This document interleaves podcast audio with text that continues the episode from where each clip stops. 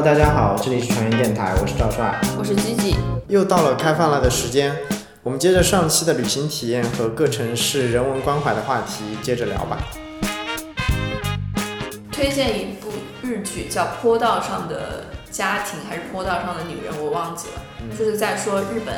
家庭之间，就是女性和家庭之间的关系。然后这个里面有一个细节让我很那个，就是呃那个女主照顾家庭，就是叫照顾小孩有点吃力的情况下，她的丈夫提出要不要我帮你或者接小孩，我忘记那个细节是什么。那个女主说啊不用的，我可以的。那其实女主心里本身她已经很难去分担家庭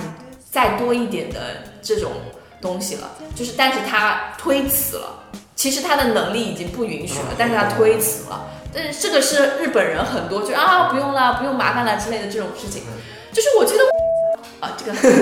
就是连家庭中都在讲究彼此之间的职能关系，就是我是一个妻子，我应该照顾好我的小孩，不给我的丈夫添麻烦这件事情，我就觉得很恐怖。那也有另一个角度，他可能想别人把他当一个正常人看待吧，他不想被特殊的照顾，就像很多对，所以我觉得就是正常不正常，合群不合群，大流跟不大流，在日本的这个社会里面特别重要。就是包括我刚刚说的那个周轶君的那个纪录片的那个推荐，周轶君也有提问，就是我忘记了具体的提问，大概就是说有没有让日本人趋同，就是制式化的一个刻板化，就每个人都变得一样，每个人都不能做出一些出格的事儿，就是你只能在一个大环境下做这个环境规范的事情，大概意思是这样。呃，那个校长也有一些解答，但是我觉得他的解答并没有很好的去诠释周轶君的问题，因为在我看来，他们的集体教育就是在制造一个 OK，我有一个规范，大家来 follow 它吧，然后你必须要在这个制度里面去做一件事情，然后大家变得更加的守规矩，这是我理解的。嗯嗯，然后台湾的话，我会觉得。我没有说台湾人不守规矩啊，我会觉得他们人跟人之间的界限感倒没有那么强烈，反而觉得大陆的话，你生活在大城市会有这样的感觉。我其实觉得，因为很多其实我是喜欢有界限感的生活的，因为我个人不是那种说想利用人情来做事的人，我就想好，这就是我的工作，我做完做完了做完了。可是人跟人之间本来拥有的这种语言或者肢体上的交互，我并不觉得。你需要太刻板、太守规矩。我觉得台湾人，比如说，比如说我在等电梯的时候，然后他说啊大陆的或者干嘛，或者是比如说我跟台湾的司机在聊 他们的政治问题，然后呃我跟他政见不一样，但是他也表示 OK，这是你的看法，然后就非常的就彼此不设界限，但是又很尊重你的一个观点，这样子的一个，可能是因为。我跟司机聊的比较多，因为太太多陌生人跟我聊天了。就比如说，还有一个事情就是，我们在大安森林公园，然后它有松鼠，然后我们有一个同事，他对松鼠很感兴趣，于是靠得很近。啊，其中有一个台湾的人呢，正在用他自己的面包在喂松鼠，然后他发现我那个同事对松鼠很感兴趣，然于是就递了一片面包给他。他希望哎，我那个同事也可以喂一个面包给松鼠，那可能离得更近吧之类的。那我觉得这种陌生人之间的这种心照不宣的这种关怀，我觉得是让我很动容的。嗯，我再补充一个，我们在宁夏夜市吃小吃，然后吃那个蚵仔煎，当时是三个人，但是三个人好像手里都拎了东西，然后我们娃娃煎是外带的，外带的话也就有三份娃娃煎的那个外卖盒，当时外卖盒因为他怕散，所以拿了一个那个皮筋扣住了嘛。然后我们两我们三个人就拎了东西，然后不好拆，然后又拿了那个嗯字形筷子，然后就一个人就呃什么腋窝夹了个东西，然后在那儿拆包装。当时我们已经离那个摊位走了大概五米左右了。这个时候那个老板看到，看到他就追过来，他说：“你们是不是不好弄？我帮你拆开吧。”然后把三个盒子都拆开，然后把筷子递给我们。嗯，我就觉得这件事情让我。联系很多事情吧。你都说正面的事情，我就在宁夏夜市说一个，因为宁夏夜市对我的感受是非常差。说，你说，就是当然也是因为部分，就是我们呢那时候在一家卖什么的地方，我卖某种食物，我已经忘记了。然后他当时问我我要外带还是那个在这里吃，他们不是旁边有一些摊位会有一些桌子的嘛，那我就说嗯，那外带好了，因为当时只有我一个人嘛。后来我另一个同事过来了，他说那我们想两个人就坐在这里吃，他弄好了。当他拿来，他已经把外卖盒子已经包装好给我了嘛。那这时候我临时决定说，嗯，我觉得我们站，因为它很烫，一开始我没考虑完全，没想好这些，那我就觉得，嗯，那我就坐在他旁边，有空的座位我要坐。然后那个人就说，你不能坐在这儿，因为你选择了外带。那我就很搞不懂啊，就是那我说我现在改变主意了，我能不能就是选择在这里？他说不行，因为你选择了外带，你就只能不能在这吃。你觉得如果你有这样的经历，你还会就是我觉得很莫名其妙。如果你真的像你说的，每个人都有很好的人文关怀的话，这件事情不是很正常吗？我之前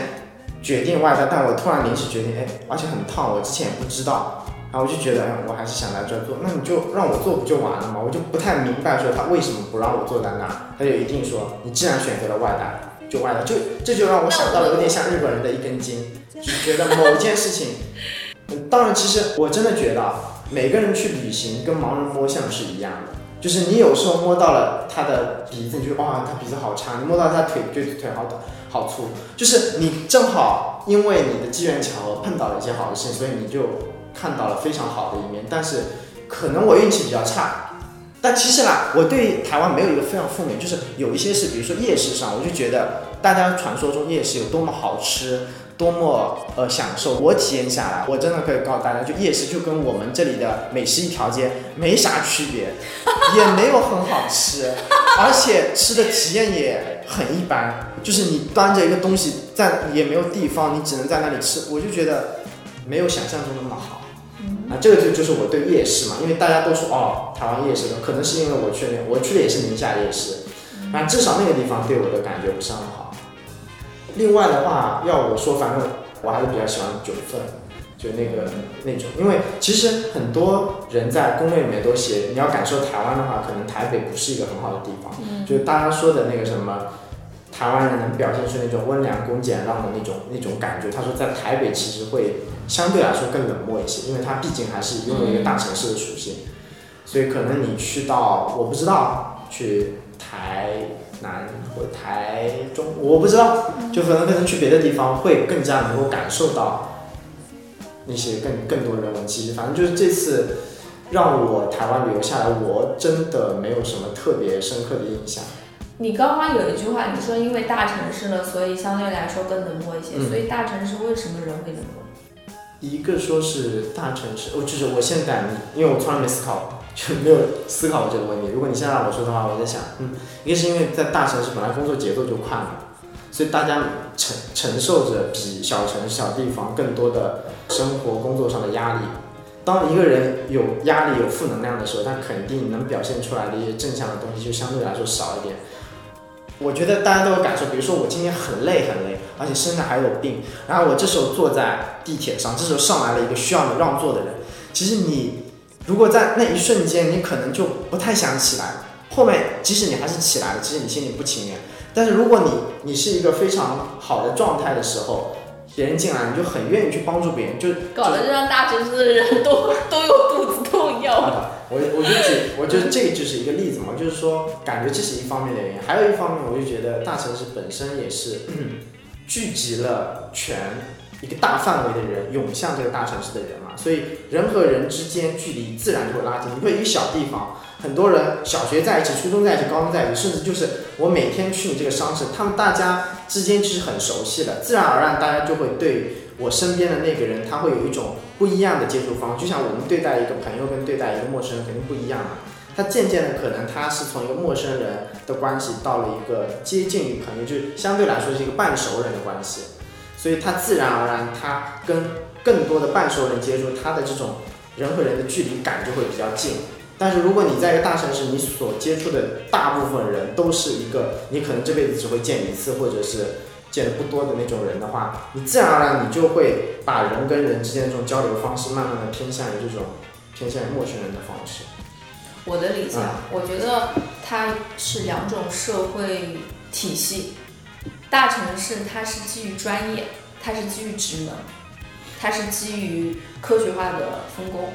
比如说你是医生，嗯然后你就是这个领域的专家，你是会计师，你就是，嗯。然后不同的人汇聚在这儿，形成了一个专业的集合，嗯。所以它更发达，嗯。所以它需要的只是你的科技术能力，它就是这样。但是如果在小一点的地方，比如说一个城镇，它可能是是人情社会，比如说啊，你们老李家的或者干嘛干嘛，哎，你是他儿子，所以我对你的认知可能是对你这个家族的认知之类的。然后我们再往小里面的，比如说一个村儿，它可能，比如说尤其是很南方，它就是一个宗祠，就是基于一个姓氏，基于一个家族的一个延伸，他们的依据可能反而不是专业，反而是说经验、辈分，年龄、辈分，然后你的权威性，就是你在家族中的一个声望。嗯。所以，如果在后者这个社会体系里面，你的形式、你的能力完全依靠人跟人之间的关系。我是谁，所以我能做什么事儿；你是我的谁，所以我能帮你做什么事儿。嗯。而第一个社会就是你能够提供什么价值，我需要从你这儿索取什么价值，嗯。什么技术，嗯。所以我需要买或者是干嘛，它是完全嫁接在等量金钱交换等量的技术的体系上的，嗯这是我理解的。所以大城市相对来说更冷静，嗯，嗯，对，那就主要是社会的构成不一样，就原来有关系，就是有那种小城市、小地方，如果它本身就是非常一个人情关系社会的话，那些人本身就比较擅长处理这种人情上的事情。你是这么？那比如说你是作为一个陌生人，你去到那个地方，嗯，小地方，你觉得他们互相之间的这种人情味的关系会延伸到他跟你之间一个陌生人的关系吗？会让我觉得这是一种思维方式。嗯。倒不是说因为是个陌生人，所以我要用另外一套道德标准来去，而是说我从小在这么一个人情社会中长大，所以我会共情，所以我会我会说啊、下次再来啊，或者之类的，就是把你也融入到这个人情社会里面去，嗯哼，这是我理解的，这是一种思维方式。嗯哼，maybe 是一个角度。好，那么本期开放了节目就到这儿了。如果你喜欢我们的节目，可以在各大音频平台搜索“阿克传言电台”订阅收听。如果你想要了解更多，可以在微信公众号搜索 “ARK 创新咨询”关注我们，还可以在公众号内输入“社群”两个字，加入 ARK 电台社群。输入电台有惊喜哦，那本期节目就到这里了，我们下次再见。再见。